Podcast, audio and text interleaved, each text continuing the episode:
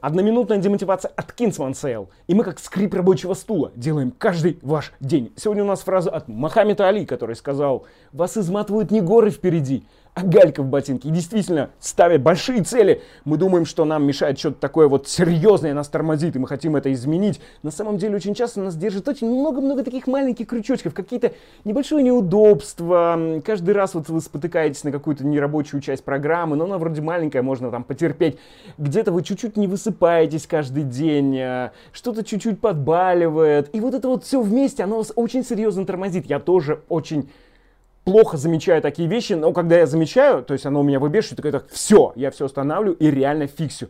Нужно это делать раньше и быстрее, то есть избавляться от вот этих мелких-мелких крючочков, вы, вытаскивать гальку из ботинка, и вы просто пойдете быстрее, практически без усилий. Постарайтесь убирать гальку из ботинка.